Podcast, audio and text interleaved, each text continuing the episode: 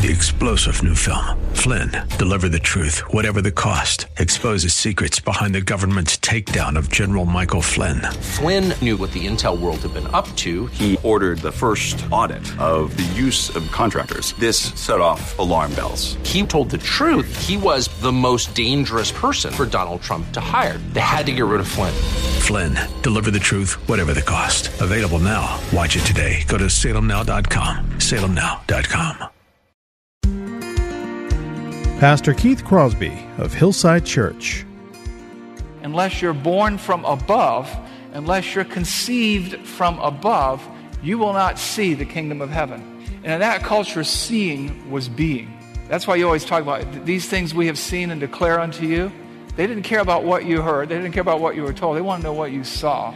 And basically, you will not see, you will not experience, you will not get within range of the kingdom of heaven unless you're conceived from above. I can see the promised land, though there's pain within the plan. There is victory in the end. Your love is my battle cry, the answer for all my life. Every giant will fall, the mountains will move, every chain of the past you've broken into. All the fear of the lies, we're singing the truth that nothing is impossible with you. Oh.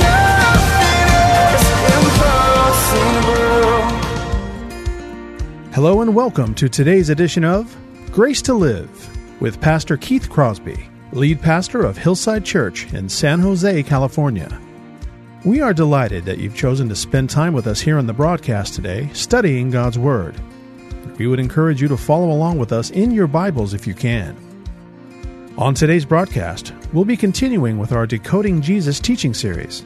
So if you have your Bibles, please turn with us again to the Gospel of John, chapter 3. Now, here's Pastor Keith with today's study. Today's message is entitled, What Was the Message of Jesus? And it's that great text. Everybody's read it a million times, I hope. Uh, John 3 1 through 15, Jesus and Nicodemus. And if you're joining us the, today for the first time, we're going through a series on the historical Jesus entitled Decoding Jesus, and we want to understand who Jesus is. This is sort of a springboard off of our Easter message. And what we're looking at is the Gospel of John. The Gospel of John is a unique gospel. Matthew, Mark, and Luke are more chronological, more biographical. John's Gospel is chronological, but what it really is, as some one Bible scholar wrote, it's the heart and soul of Jesus because in the Gospel of John, Jesus is explaining himself in his own words, and over 48, almost 50% of the words in the Gospel of John are Jesus' words as he's speaking to individuals, as he's speaking to small groups or crowds. And so we thought we would look to this text to understand Jesus because there's a lot of confusion about Jesus, particularly in our culture. And there's a lot of confusion about the message of Jesus. I was watching a, a video clip from CNN, and they had a bishop from a mainline Protestant denomination on, and the gentleman who was interviewing him asked him about Jesus. And he said, Well, for me as a Christian, Jesus is the way to God, but he may not be the way to God for other people. And, and, and the commentator, who is a self described atheist, goes, Well, wait a minute. I've talked to other ministers, and they say that Christians believe that Jesus is the only way. And without Jesus, you stand condemned. And he goes, Well, for me, as a Christian, I like to believe that my God is big enough to welcome all people of all faiths into his kingdom. Providentially, there was another Christian minister there who then sort of spoke up and said, Well, you know, Jesus said, I'm the way, the truth, and life, and no one comes to the Father but through me. And that there's no other name given among heaven under men by which you can be saved. And if anyone teaches a different gospel, they're condemned. And it, it, the clip sort of ends with this pregnant and very, very embarrassing silence. Because the message of Jesus is our message. And the message of Jesus is very simple. And the message of Jesus is found on the lips of Jesus and the pages of Scripture. But it's not the complexity of the message, it's what the message is. And that's what we're going to be studying today. But this message is often misunderstood. And when properly understood, it's very controversial these days.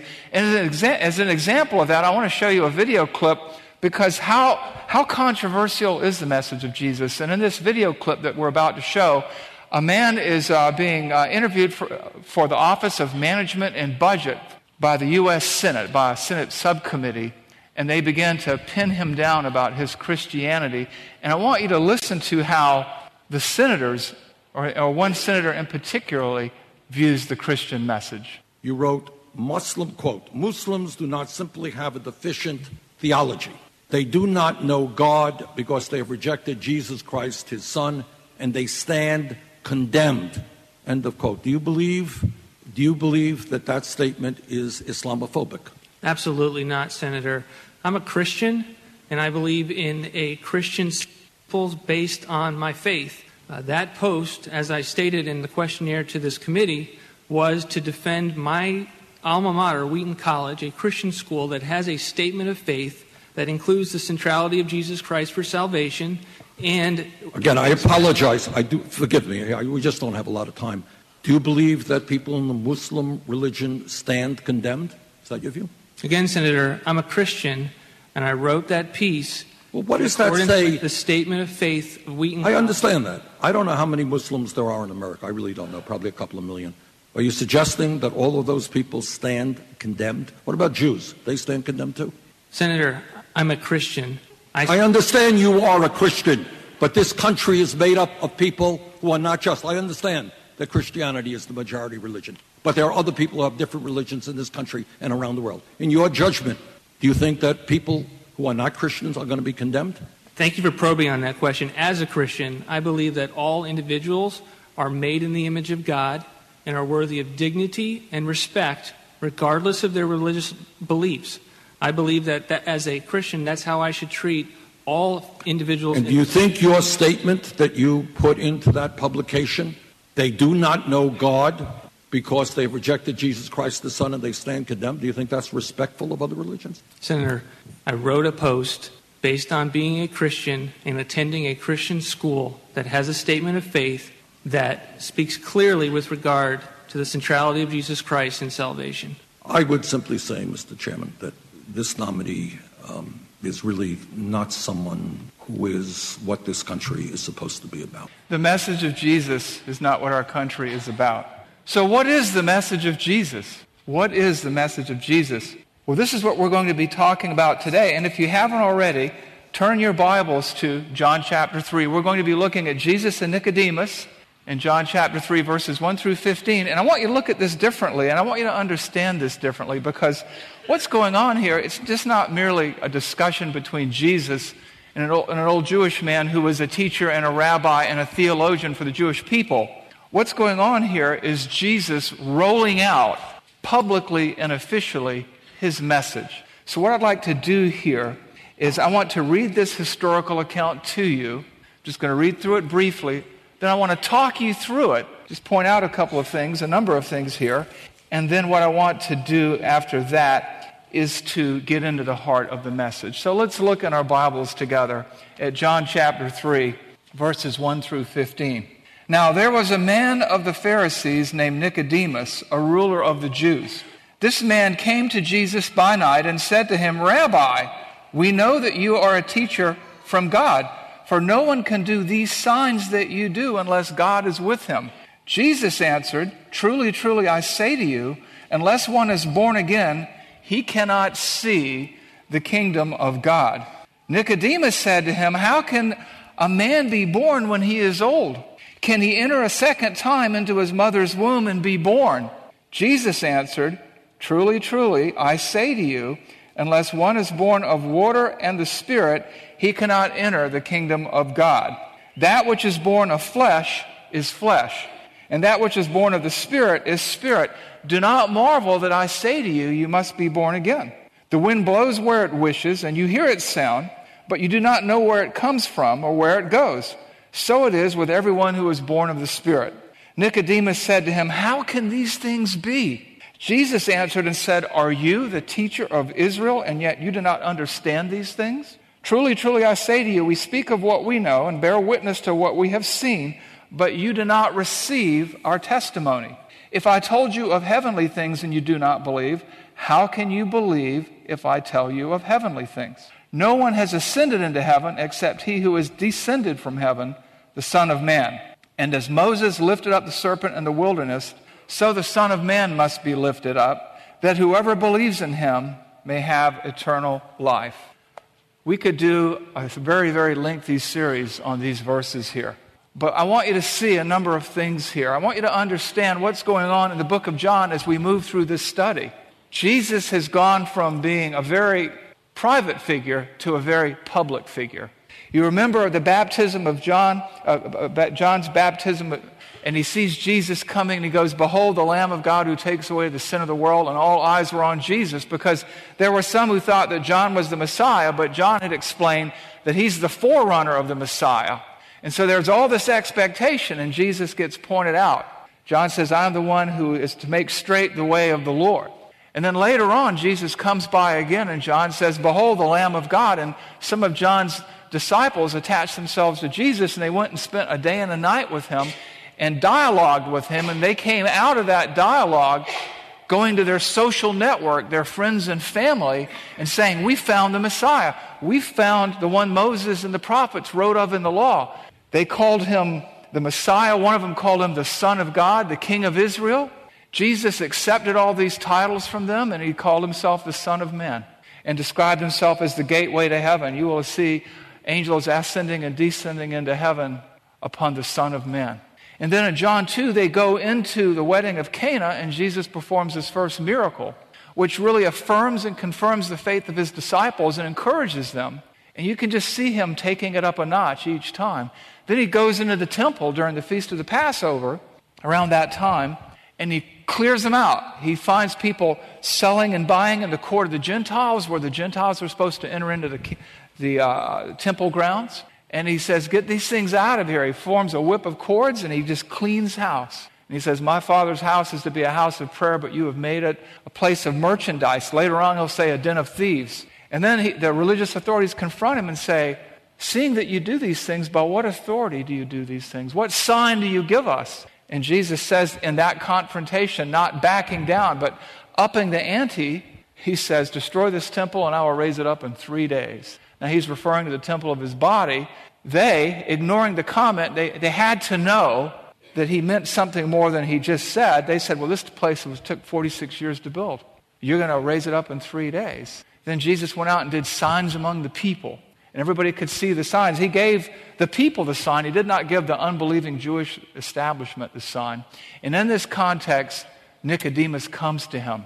And it says, Now there was a man of the Pharisees, the strictest religious sect there was, representing the Pharisees named Nicodemus. He was a ruler of the Jews. That means he was on the Sanhedrin, the Jewish ruling council that, that, that handled all religious affairs for the Jews, and under the Roman Empire, all civil affairs. This man came to Jesus by night and said to him, and people make a big deal that he came by night. He could have come by night for a number of reasons. One, it wouldn't be crowded, and he could have a lengthy, thorough conversation with him.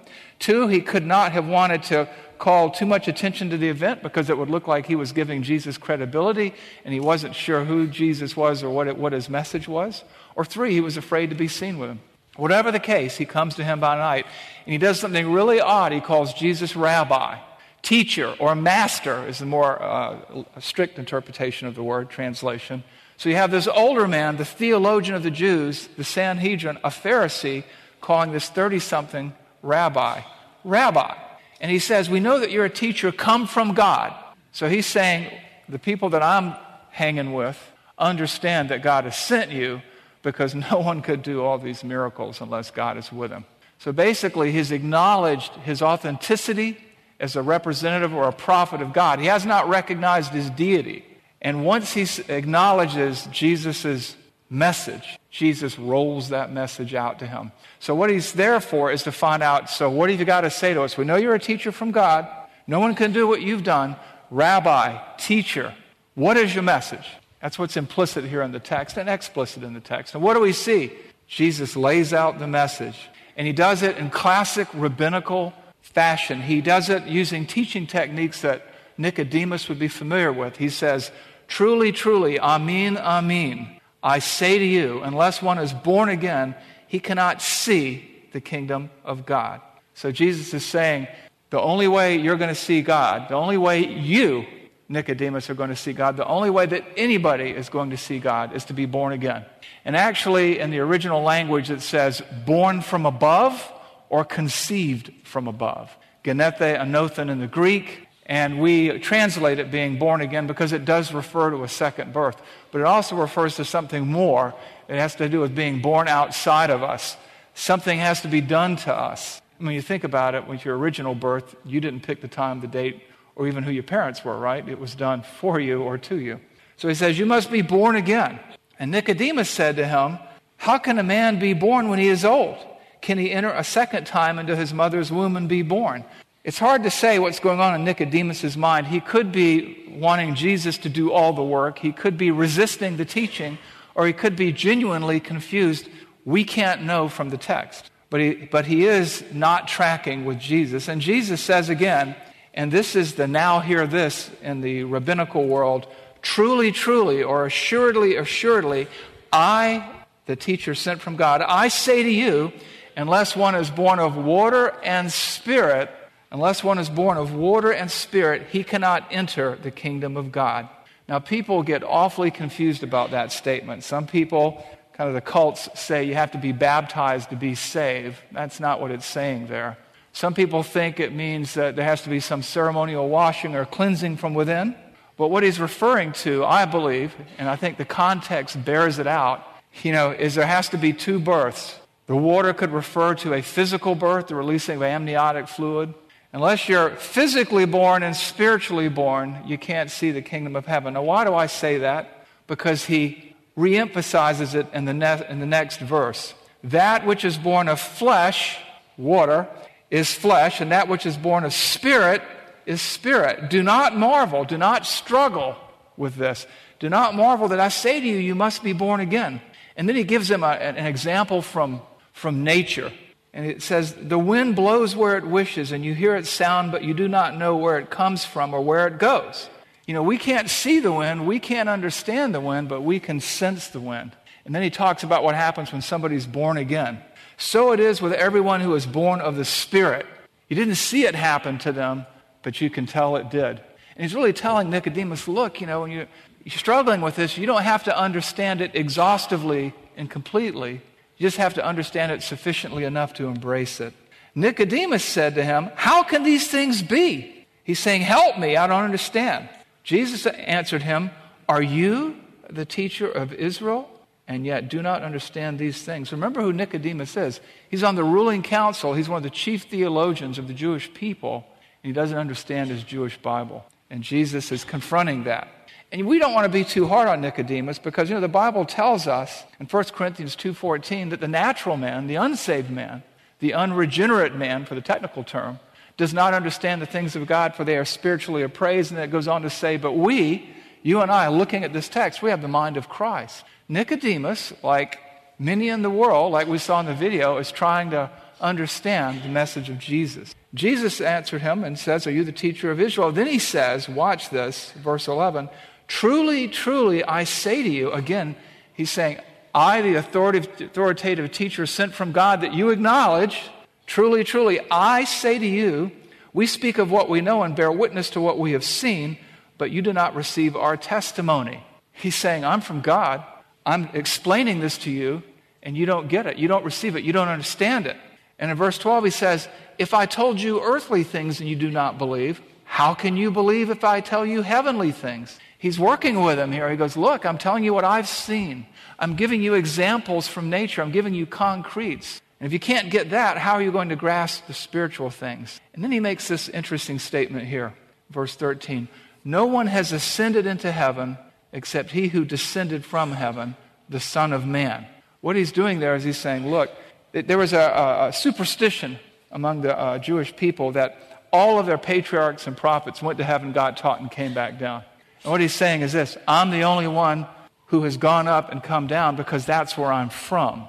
God is coming. Jesus enters the temple and cleans house, does all these signs. Nicodemus comes. Here he is. He should know who Jesus is. He, he gets it that he's from God, and now Jesus is telling him, in a manner of speaking, I'm God in the flesh. I'm God in the flesh. And what does God in the flesh have to say? He even takes the, the, the term, terminology from Daniel, where the Ancient of Days bestows a kingdom that lasts forever among, upon the Son of Man. And he calls himself the Son of Man. I mean, when people say, I don't know who Jesus is, or Jesus claimed to be, never claimed to be God, he never, all he was was a teacher, you can't read the first three chapters of John's gospel and come away with that understanding. You just can't. And then he, he's given him the, the example from nature with the wind blowing. He's talked about uh, uh, physical things, you know, the, the physical birth and the spiritual birth. And now he gives him an analogy from Scripture to help him understand. From Numbers chapter 23, he gives him this passage here. And, he, this, and this is what Nicodemus should be getting verses 14 and 15. And Moses lifted up the serpent in the wilderness, and as Moses lifted up the serpent in the wilderness, so must the Son of Man be lifted up. Look at verse 15 that whoever believes in him may have eternal life. For those of you who may not remember, in, in, in the book of Numbers, the people had sinned against God, and God sent fiery serpents in to, to bite them, and they died. And the only way that they could live was to trust God enough that when Moses lifted up a symbol of their faith, they would look at this bronze serpent and live.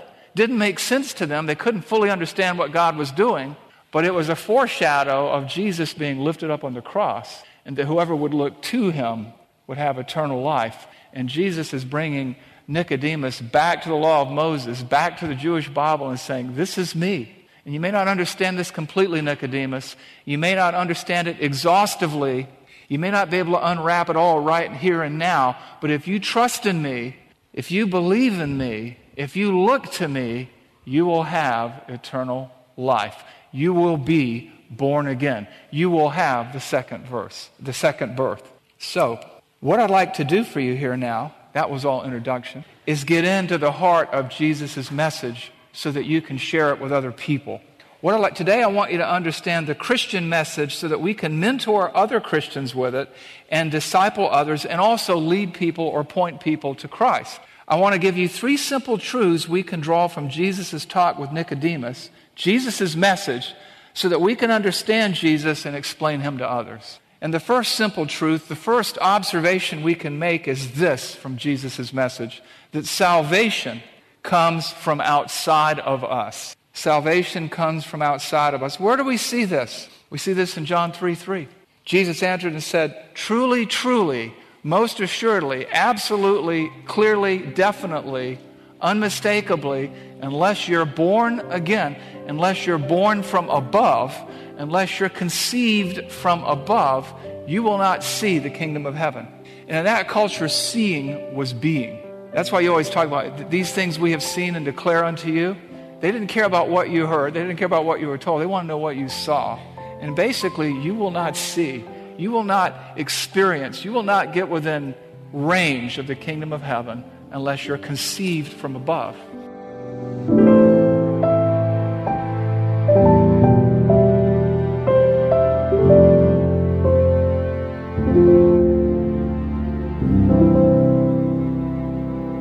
Pastor Keith Crosby on this special edition of the Grace to Live radio broadcast.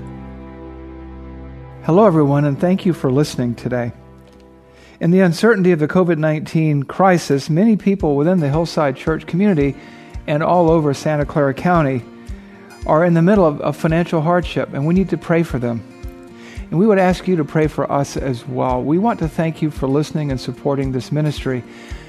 But it is a listener supported ministry, and and as much as we covet your prayers, we also ask you to consider a, a financial contribution to the ongoing work of this radio broadcast. Grace to Live Radio provides encouragement to so many people in the outside world who can't make it to church. And you can be part of that ministry by supporting us financially as you support us prayerfully. This is Keith Crosby, and I want to thank you for your prayers and your encouragement. If you have questions about today's show, or if you'd like to hear more messages from Pastor Keith, then I would encourage you to visit our website, hillsidechurch.org. There you can listen to past sermons and other content from Pastor Keith just by clicking the Sermon Archive tab. And you can also find links to Pastor Keith's blog, as well as the Out of My Mind podcast. The website is also a great place to connect with us here at Hillside. You can find information on our service times, ministry opportunities, and of course, you can browse our calendar of upcoming events. Again, all this and much, much more can be found by visiting our website, hillsidechurch.org. Well, we hope that you'll join us again next time on Grace to Live. But until then, I'm your host, Kevin Reeves, and on behalf of Pastor Keith and everyone here at Hillside Church, it is our prayer that the Lord will richly bless you, and thanks for listening. Every child